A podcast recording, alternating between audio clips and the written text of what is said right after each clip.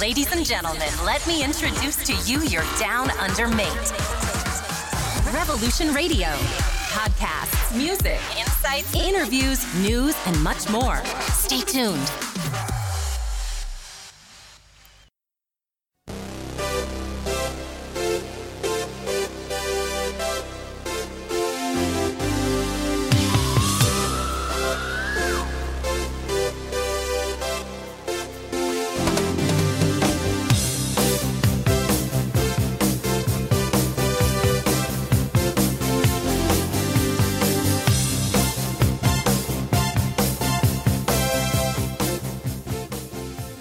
Benvenuti alla nuova puntata di Capao, anche oggi in compagnia di Tommaso e in compagnia del vostro Omar. Ciao a tutti ragazzi. Oggi faremo un excursus di una saga delle più famose al mondo a livello cinematografico e un viaggio nel tempo precisamente nel, nell'era del Giurassico. Infatti parleremo di quello che è stato e sarà Jurassic Park. Alan, questa specie di veriformance è estinta dal Cretaceo, lo capisci? È impossibile che si trovi qui.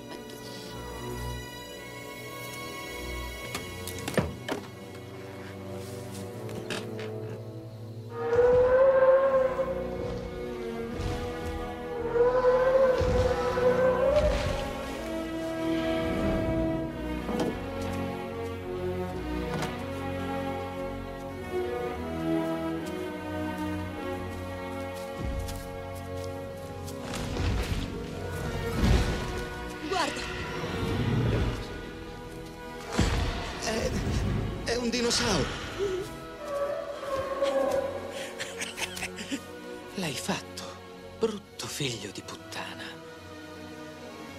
Possiamo anche bruciare il manuale sui sauri a sangue freddo. È completamente sbagliato. Questa è una creatura a sangue caldo. Non può vivere in una palude. Quanti, quanti metri avrà di collo? Sette, otto? Il brachiosauro nove. Nove metri.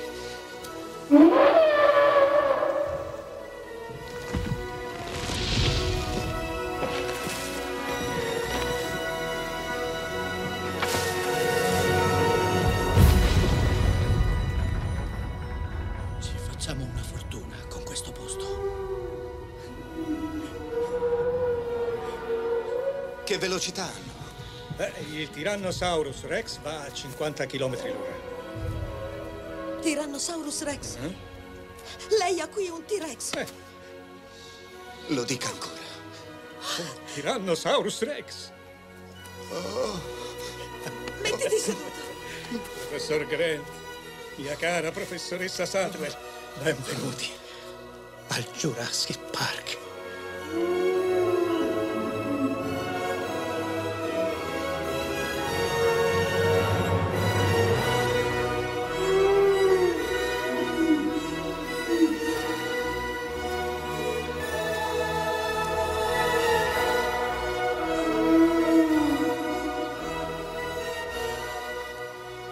Si muovono in branchi. Si muovono in branchi.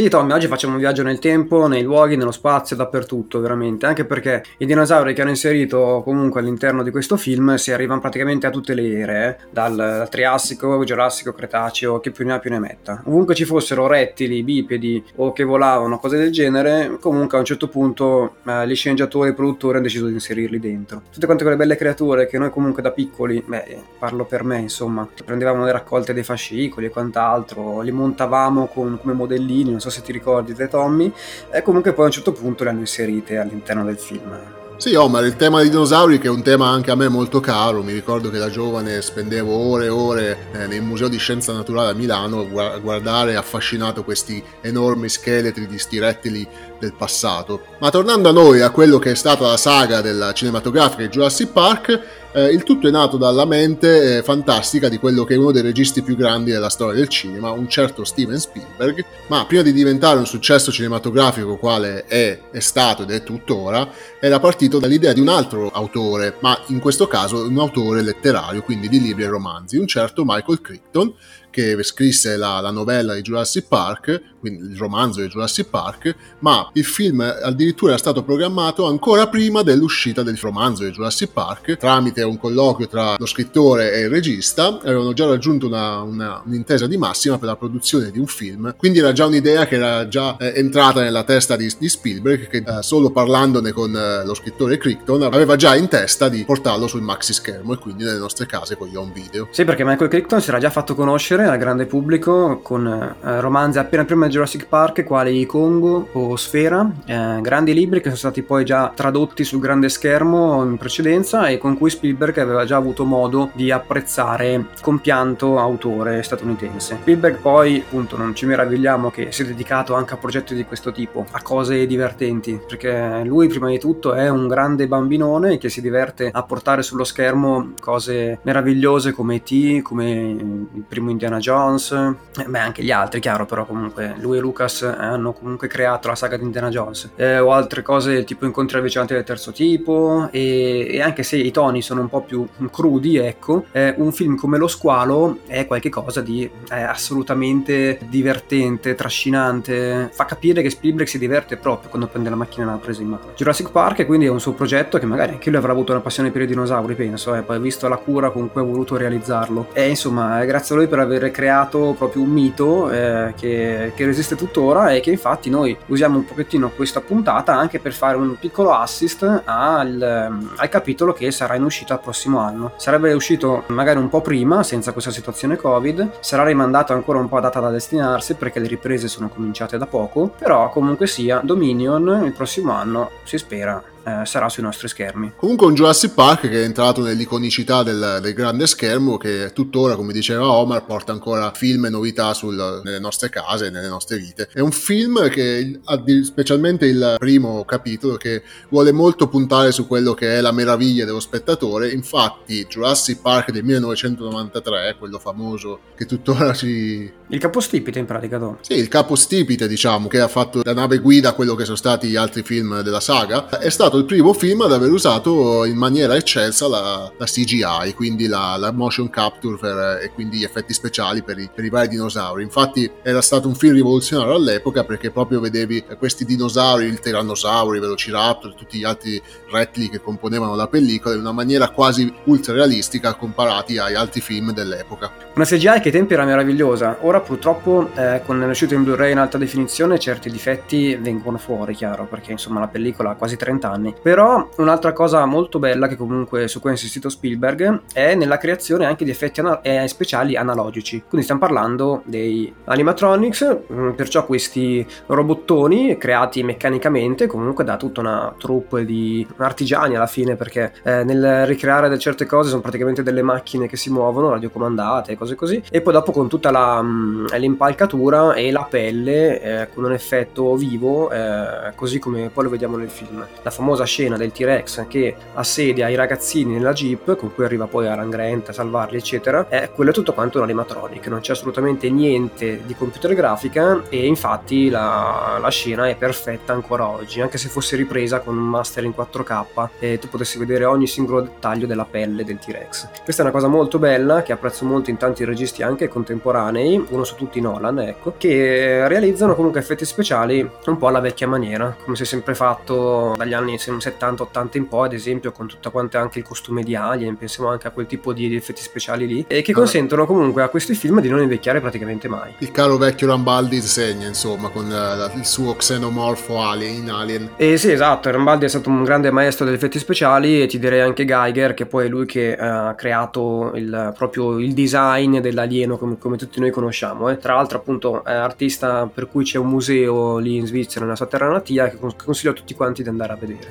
Ci siamo persi in questi tecnicismi tra CGI, animatronics e effetti speciali. Comunque volevo giusto aprire una piccola parentesi. Effetti speciali che all'epoca di Jurassic Park funzionavano bene anche perché senza il, 4 il 4K diciamo che l'analogico aiutava anche a nascondere le varie evidenze di quello che era un approccio più digitale alla pellicola. Chiusa parentesi. Ma passiamo a quello che è la saga in sé, quindi diamo un po' di contesto a tutto il film e alle altre varie pellicole che susseguirono. Scoprirono. Ci troviamo nei mari del, del Sud America, per l'appunto su un'isola chiamata Isla Nubar, dove un, un ricco ed eccentrico miliardario ha trovato questo sistema per clonare i dinosauri e quindi portarli sulla Terra ai tempi moderni, quindi a, nel regno degli esseri umani. Beh, Tommy, in pratica inserendo dei pezzi di DNA di rospo all'interno del, del sangue che veniva prelevato dalle zanzare di milioni di anni fa che pungevano i dinosauri. È famosa la prima scena, ad esempio, del ritrovamento mh, di questa ambra con, con, all'interno una di queste zanzare eh, giurassiche che all'interno avevano una, una preziosa molecola, quindi ematica, da cui potevano cercare di ricostruire il DNA, quindi dei dinosauri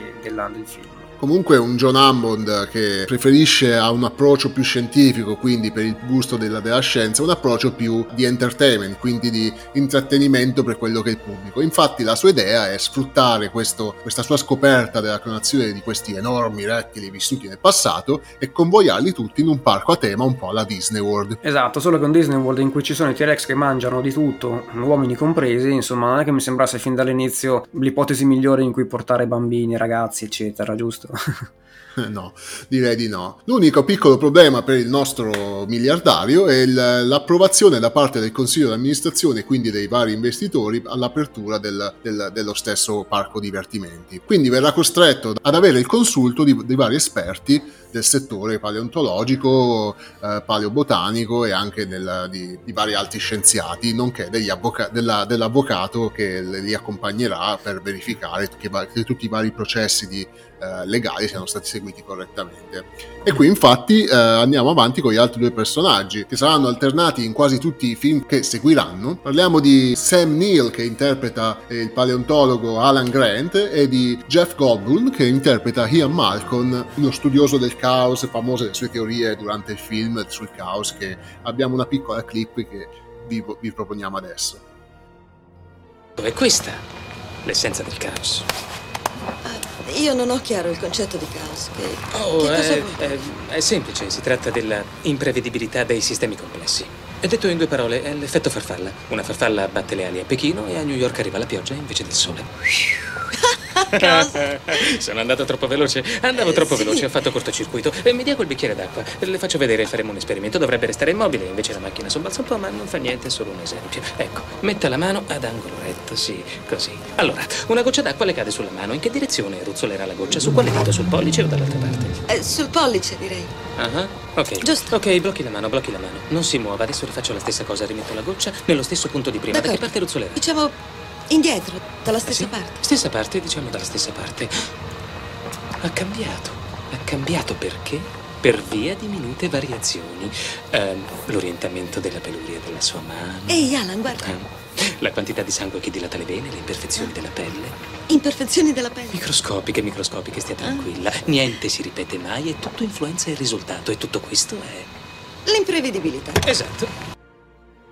Sì, scena iconica, questa con eh, Jeff Goldblum che cercava di spiegare la famosa teoria del caos a Ellie, che sarebbe interpretata da Laura Dern, un altro personaggio meraviglioso della pellicola, che ha cercato di riproporre, anche solo per tirare un attimo in avanti la maratona di Dominion, eh, in questo periodo un po' di stanca di marketing, ma in generale di uscite cinematografiche, e l'ha riproposta in un post su Twitter o su Instagram, adesso non mi ricordo, con appunto loro tre un pochettino più anzianotti, ma che suscitano assolutamente la, lo stesso effetto. Ecco. E diciamo quindi dei personaggi che sono loro alla fine il collante della saga, a parte i dinosauri, eh, anche perché effettivamente il T-Rex del primo poi dopo lo si ritrova anche in altri, in altri episodi, quindi anche lui diventa quasi un personaggione. Però a parte i due citati da Tommy, eh, direi appunto senza dubbio la, la appena un attimino eh, nominata Laura Dern che interpreta Ellie, un'altra paleontologa del team di Alan Grant, eh, con cui c'è anche una liaison di qualche tipo, ma che rimane sempre molto sotto traccia, perché comunque le storie interpersonali eh, sono assolutamente secondarie all'interno di, di questa saga.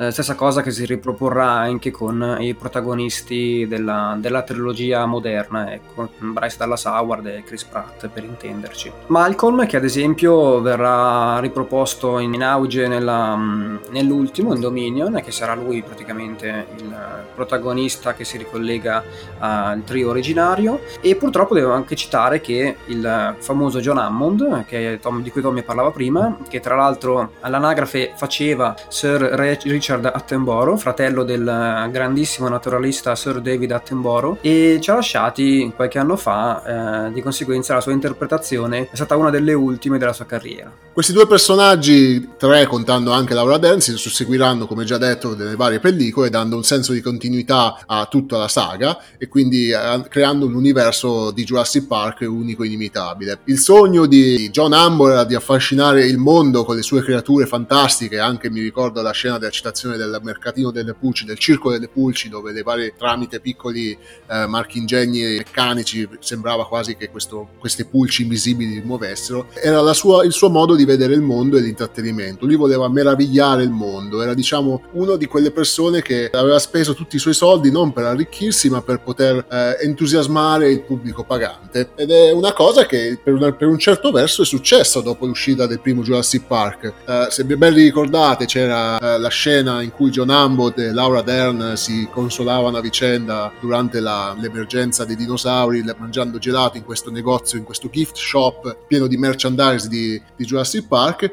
che nost- nei nostri giorni, nella vita reale è successo. Quindi oltre a essere un successo cinematografico immenso, Jurassic Park ha venduto tantissimo a livello di merchandise creando quasi uni, una specie di velata verità sotto la finzione cinematografica ed è una cosa veramente eh, interessante e molto carina. Ma direi a questo punto di addentrarci in un paio di temi che sono molto cari a Spielberg e che poi accompagnano praticamente tutta la saga in maniera un pochettino diversa ma che si ritrovano anche in, in svariati capitoli. Di sicuro nel primo e praticamente nel reboot di Jurassic World. Di, da lì partono praticamente eh, le, le storyline della, della, saga. Uno principale è quello che um, più o meno fa da collante anche a, alla puntata precedente, quella di Fullmetal Alchemist. Cioè questa voglia dell'uomo di voler fare fare Dio, ecco. Lì era con l'alchimia, qua invece con la biogenetica, con la pura e semplice scienza, però questo voler eh, reinserire negli ecosistemi contemporanei una categoria animale estinta come quella dei dinosauri sa molto di forzatura a livello naturale, come se l'uomo volesse far vedere quanto è forte in relazione agli elementi che lo circondano. Poi Malcolm stesso, nella scena che vi abbiamo riproposto poco fa, eh, è molto è lampante e chiaro nel farci capire che poi ovviamente l'uomo non ha veramente il controllo di questi elementi e quindi il risultato finale eh, sfugge da quello che vorrebbe essere la nostra intenzione. Però questa volontà del, dell'andare oltre, del, del, far vedere qual è la potenza del, conoscen- della conoscenza umana e in generale del rovinare e devastare, come stiamo vedendo anche adesso comunque a livello proprio reale, l'ambiente, il nostro pianeta è una tematica comunque che è sempre stata in un certo senso cara a Spielberg.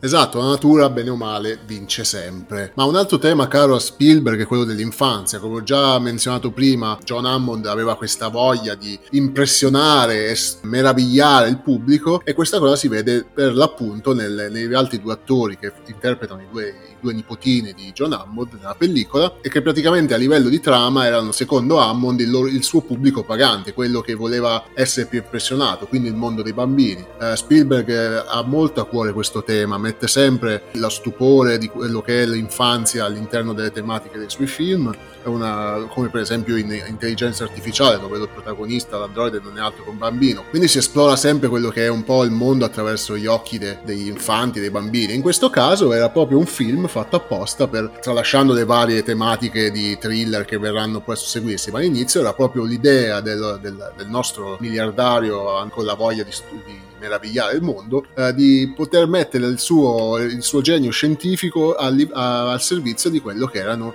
eh, i bambini e quindi creare un prodotto che era, come dire, come ha fatto Walt Disney con Disney World eh, con i suoi vari cartoni. Voleva essere, diciamo, sì, esatto, voleva essere il, il, nuovo Walt Disney americano. Questa cosa è molto carina, bravo Tommy, sì, il collegamento fra Walt Disney e John Hammond non mi era ancora mai arrivato, però calza alla perfezione. E poi comunque il, il, film, come in tanti altri casi in cui ci sono coinvolti ragazzini o quant'altro, diventa comunque film di formazione. Eh, così era stato per E.T., così è, così è in questo film, soprattutto nella fase in cui a un certo punto, durante la nostra adolescenza, durante la nostra crescita c'è un po' quella perdita dell'innocenza, bisogna scontrarsi un po' con quello che è il mondo e questo, questo ci fa crescere. I ragazzini certo devono crescere purtroppo per scappare dalle fauci di un T-Rex, però questo fa parte anche del modo in cui Spielberg si diverte a fare il regista.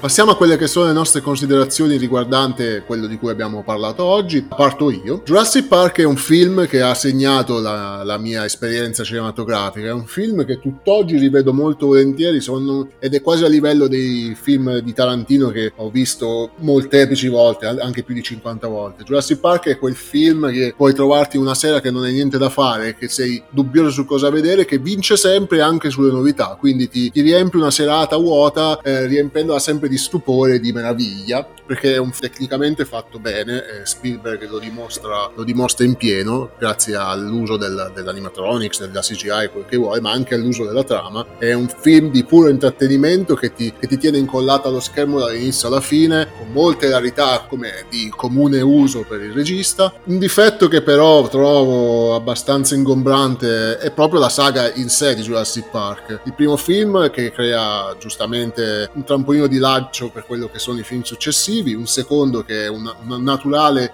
proseguo di quello che è stata la prima pellicola, quindi il voler portare dinosauri nel mondo reale, quindi fuori dall'isola. E poi partendo dal terzo e arrivando fino a quelli che sono i nuovi film moderni della, della saga, secondo me... Eh, si sono persi, si è perso un po' quello che è lo spirito del film in sé, quindi anche, anche Spielberg rimane all'interno del, delle, dei vari progetti di Jurassic Park come produttore, ma mai più come regista. Diciamo che a mio parere si è perso molto la, la meraviglia che il primo film suscitava. Tommy, eh, da questo punto di vista qua concordo con te, eh, il, primo, il primo capitolo è proprio una pietra miliare secondo me della cinematografia, anche solamente per il modo in cui Spielberg ha tradotto un, il romanzo di Crichton. Non l'ha tradotto fedelmente al 100%, ma ha realizzato comunque una pellicola eh, coerente, compatta, che assicura sempre uno spettacolo a, a, chiunque la veda, anche se l'hai vista appunto come dicevete 50 volte. Anch'io, è uno dei miei film preferiti in assoluto proprio, anche io mi fermo sempre a riguardarlo, a qualunque pezzo poi dopo della trama sia arrivato, eh. se magari uno fa zapping e lo becca a metà, comunque da lì mi coglie, mi, mi attrae come un magnete potentissimo eh, e lo vedo sempre fino alla fine. Infatti dopo io se devo fare un discorso un pochettino più generico su, sulla saga in generale, faccio finta quasi tu hai citato un po' secondo, che non è male però comunque non mi ha mai preso tantissimo. Il terzo poi, ok, forse uno dei punti più bassi della saga in generale. Forse Jurassic World è quello che riesce a riportare un attimino eh, in alto il livello della saga. Certo, non si avvicina ai livelli del primo, però almeno eh, cerca di ricalcarne un attimino le tematiche. Se non altro, anche lì eh, c'è una riproposizione del tema del, dei ragazzini dell'infanzia un po' da zero, come anche in quel caso lì con, uh, con i due ragazzini che si perdono con quella sfera un po' particolare, molto giocosa che vanno comunque, eh, chiaro, tra, tra, le zampe, tra le fauci di un altro dinosauro, ancora peggio del T-Rex. Però tutta la saga sa sempre di un voler alzare l'asticella dell'intrattenimento e basta, come se fosse una cosa un po' troppo semplicistica su cui puntare e si dimentica assolutamente di quello che ha reso bello il primo capitolo. Quindi questa commistione comunque di tematiche importanti, di, di elementi thriller, eh, di elementi comunque sempre cari a Spielberg come, come questo, questa voglia di meravigliare, di stupire, di, di, di giocare anche con, con, quello che sono le idee del pubblico. E in questo momento, senza dubbio, Jurassic Park sì, è una saga eh, che punta semplicemente al biglietto facile. Da questo punto comunque funziona perché è sempre molto divertente, ma eh, la, la, meraviglia del primo capitolo si è persa secondo me ormai definitivamente. Sì, magari c'era stato un piccolo tentativo di portare sul uh, maxi schermo qualcosa di originale, nuovamente qualcosa di originale con la nuova trilogia, facendo questo skip forward nel tempo tempo e portandolo un po' in ere più moderne e e tecnologicamente più avanzate, però poi il risultato alla fine è stato un po' deludente. Anche riportare in scena attori come Jeff Goldblum, cioè non è che dà qualcosa in più alla pellicola, anzi, cioè, proprio, sembra proprio tentativi fatti un po' come la Independence Day di portare in auge vecchie glorie per far sì che si vendano biglietti un po' più facilmente, giusto per rimandare alla memoria quello che è stato il successo del primo capitolo. Sì, sa molto l'effetto nostalgia, ecco. Però io devo essere sincero, mh, da bambino ero appassionatissimo di dinosauri e quant'altro, sognavo anche di fare il paleontologo, di fare il Grant che scopriva come nel primo un, un velociraptor, così proprio scavando nel terreno. Eh, lo facevo nel giardino di casa e non ho avuto gli stessi risultati, purtroppo. Quindi comunque sia, io dico, eh, questi film qua sono praticamente gli unici che ripropongono il tema dei dinosauri sul grande schermo. Lo fanno comunque con una tecnica e un divertimento molto godibili. Io comunque non vedo l'ora di vedere Dominion e tra l'altro se anche qualcuno all'ascolto fosse curioso come me eh, e non sapesse cosa fare nell'attesa, comunque Colin Trevorrow Trevorrow, che sarebbe il regista comunque del nuovo capitolo, ha fatto uscire un corto che mantiene proprio tutta la filosofia che comunque fa parte della saga di Jurassic Park, che si chiama Battle at Little Rock e ve lo consiglio comunque di vedere. È come dimenticarsi che comunque i protagonisti sono, non sono i vari attori, ma i dinosauri. T-Rex in assoluto re, regina di quello che, sono, di che, che è stata la saga, ma ci siamo dimenticati di nominare i Velociraptor oppure i Compi, che comunque sono parte integrante in tutto il franchise di Jurassic Park e che mai mancheranno nelle pellicole passate e future. Certe scene del primo, le migliori, hanno per protagonisti assolutamente i Velociraptor, sì, e anche in Jurassic World dove hanno cercato di riproporre un po', appunto come dicevo prima, certe cose belle del primo, anche lì i Velociraptor hanno una, un'importanza veramente fondamentale. Su questo hai assolutamente ragione, Tommy. E questa era la nostra chiacchierata sull'universo di Jurassic Park. Un'altra puntata è andata, ci sentiamo la settimana prossima con novità sempre su Capao. Come sempre ricordatevi di seguirci sui nostri canali social Facebook e Instagram e di ascoltare i nostri podcast su anchor.fm e Spotify. Dall'Australia Tommaso e dall'Italia un salutone dal vostro Oma ragazzi. E come dice Buzz Lightyear, verso l'infinito e, e oltre. oltre. Ciao ragazzi. Ciao ciao a tutti.